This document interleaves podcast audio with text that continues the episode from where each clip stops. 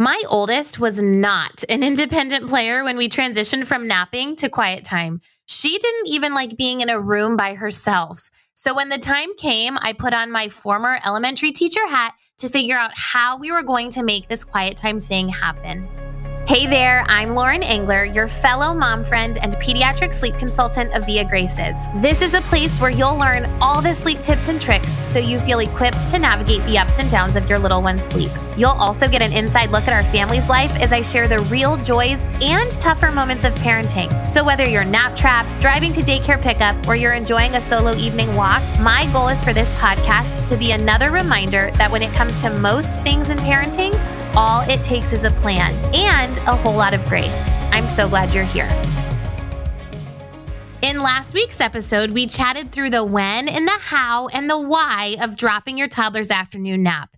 And today we're chatting about what often comes next, which is quiet time. The day we dropped my oldest daughter's nap, we replaced it with a quiet time. She still needed some kind of midday rest time, and my husband and I certainly needed some midday rest time too. Although it certainly takes time, teaching, and practice, your little one is so capable of having a consistent afternoon quiet time, and I would love to teach you how. So, on today's episode, I'm going to share what quiet time is and why it is so helpful when your child no longer naps, how to teach your child to have a quiet time, and some of our favorite quiet time toys and activities. So, first, what is quiet time? First, I'm actually going to say what quiet time is not. Quiet time is not sleep time. So I do not recommend quiet time be your toddler sitting in their bed with books and quiet toys. This is for a few reasons.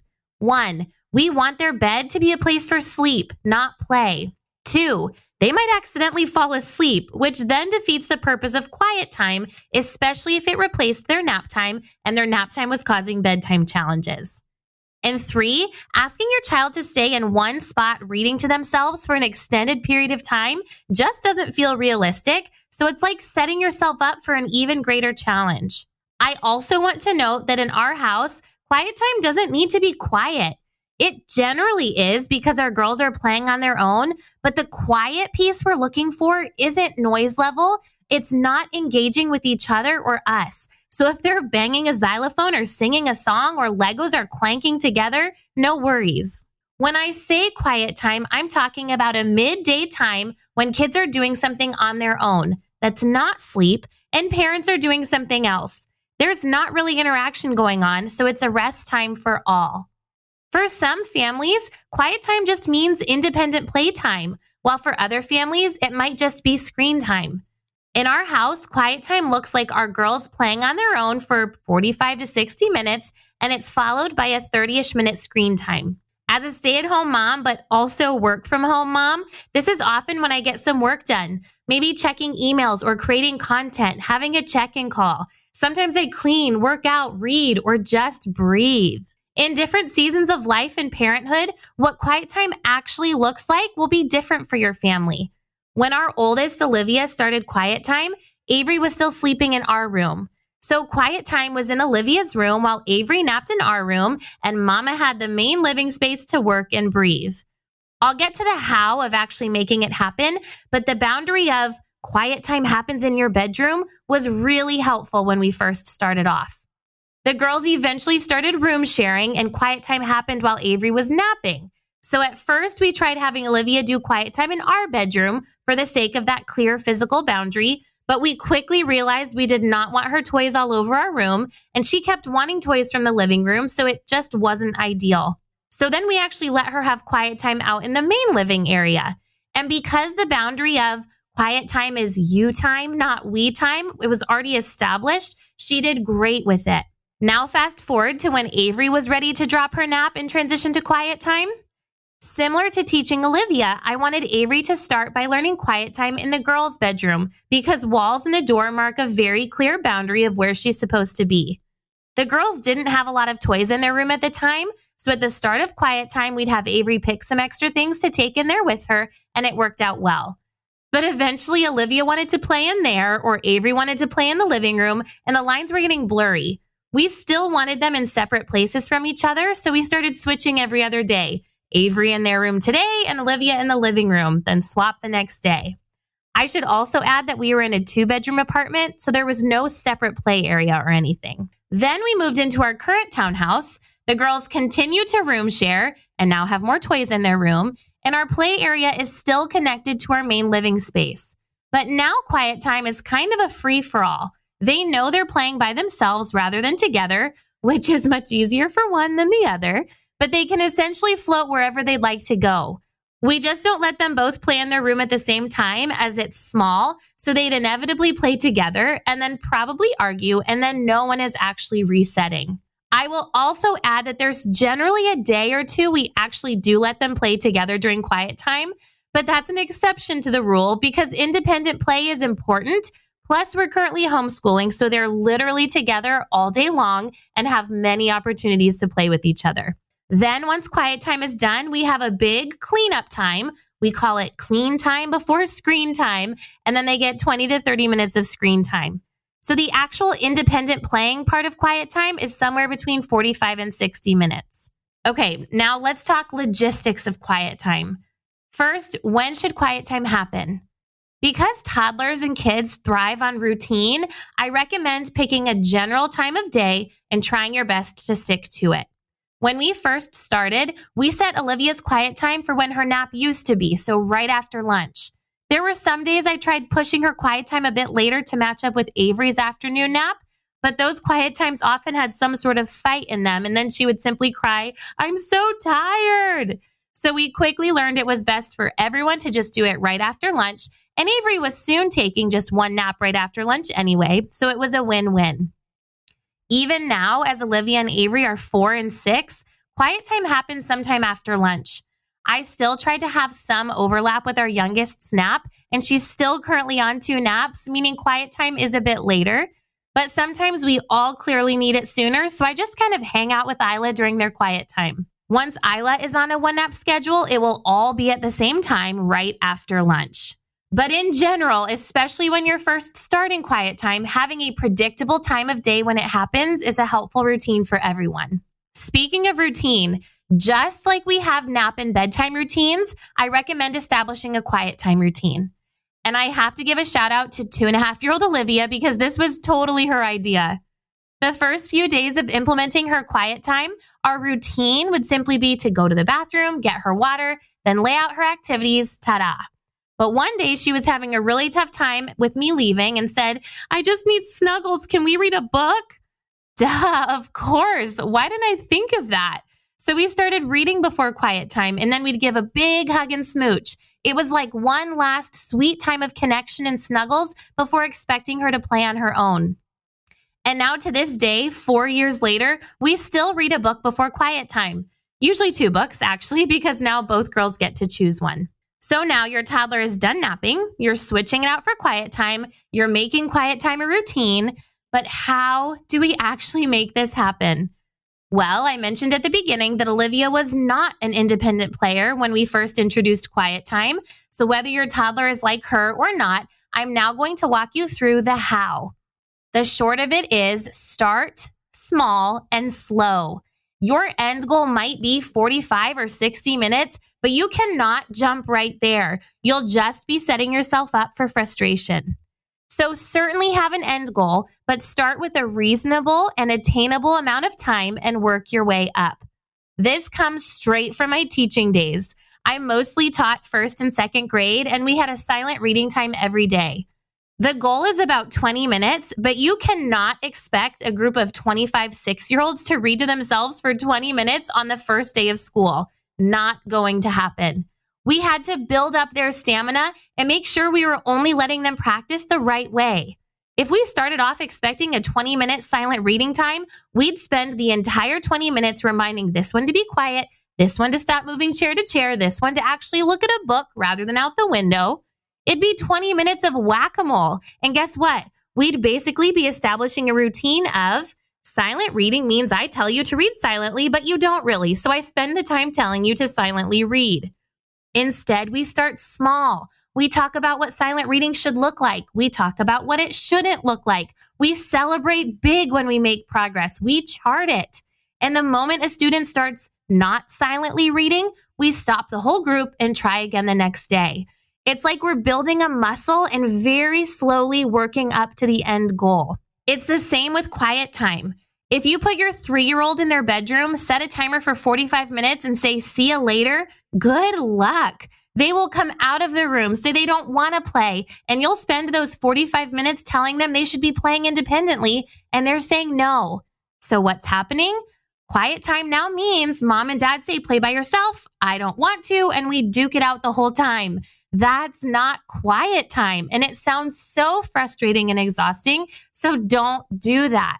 When we started with Olivia, our end goal was an hour, but we literally started with seven minutes and slowly inched our way up. Seven minutes. Yep, that meant I really didn't get a quiet time that day or really that month, but it was so worth it for the long haul. Once she understood how the timer worked and got comfortable with the process, we were able to start jumping up in bigger increments, but we had to practice the right way first. I don't remember exactly what it looked like, but it was probably seven to 10 minutes for a solid week or so. And once she was consistently doing well there, maybe we jumped to 12 or 15 minutes for another week, built up that muscle, then 20, maybe 25, 30, 40, 50, and finally 60. All that to say, it took time. And that time was so worth it to build up that muscle of independent play and to only practice in the way we expected her to do it. I think we started closer to 10 minutes with Avery and were able to jump up more quickly as she was much more of an independent player at that point. So use what you know about your child and go from there. Before I move on, I have to tell you about my favorite quiet time timer. I'll link it in the show notes below, but it's called the Time Timer and it's the best.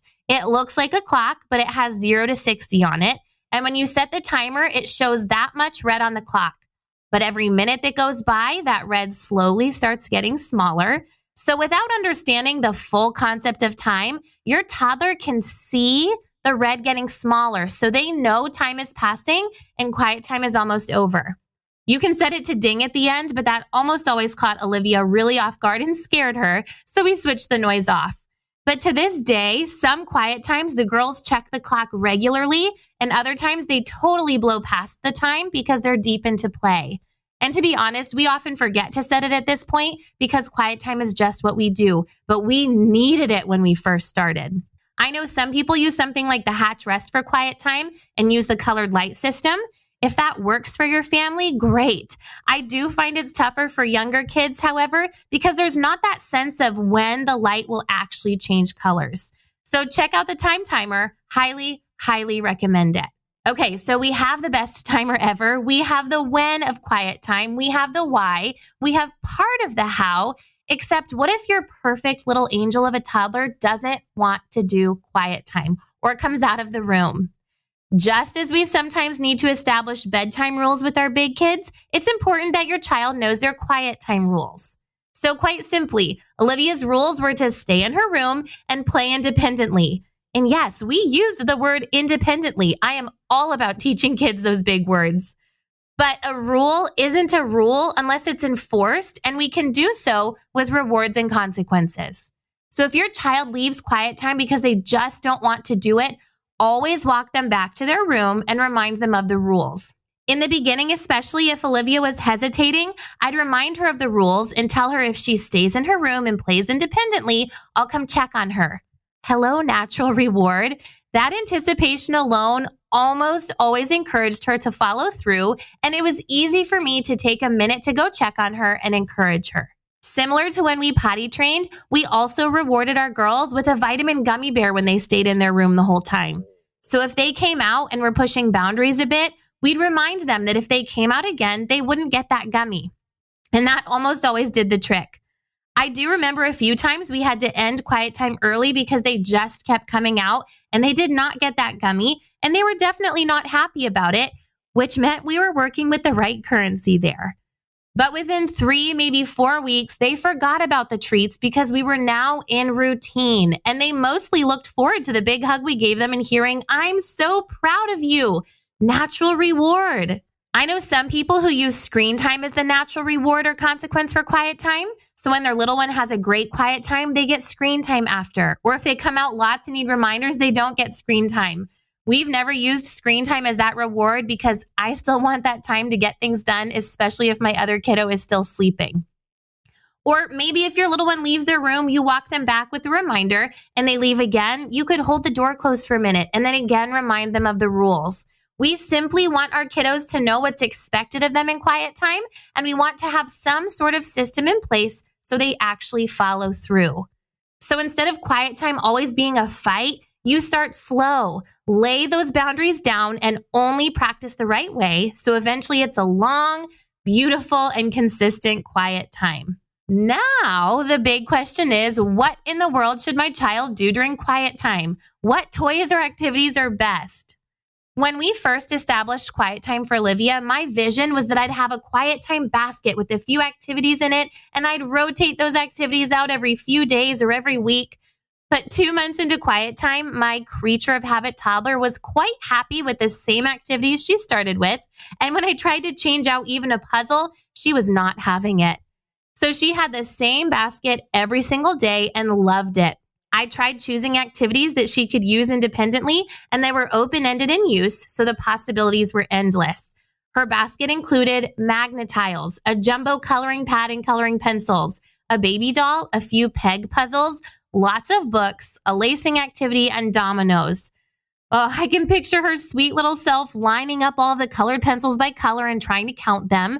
She'd create a pathway of Magna-Tiles, then use the Magna-Tile bin as a bed for her baby. She'd stack her books, read her books, and she was often so excited when quiet time was over because she wanted to show us what she'd been working on. Talk about the importance of independent play. That's a whole other topic for another day, but man, it was so cool to see her finally step into that. Now, if you choose to create a quiet time basket, maybe even those are toys that they only get to use during quiet time to add some extra incentive. Make sure they can use them all independently and safely. You don't have to open anything, help hold something, or be terrified of them destroying things. There was no way I was going to give my almost three year old markers when I wasn't there. I wasn't about to give her Play Doh because one, she can't open the containers on her own, and two, Play Doh in the carpet?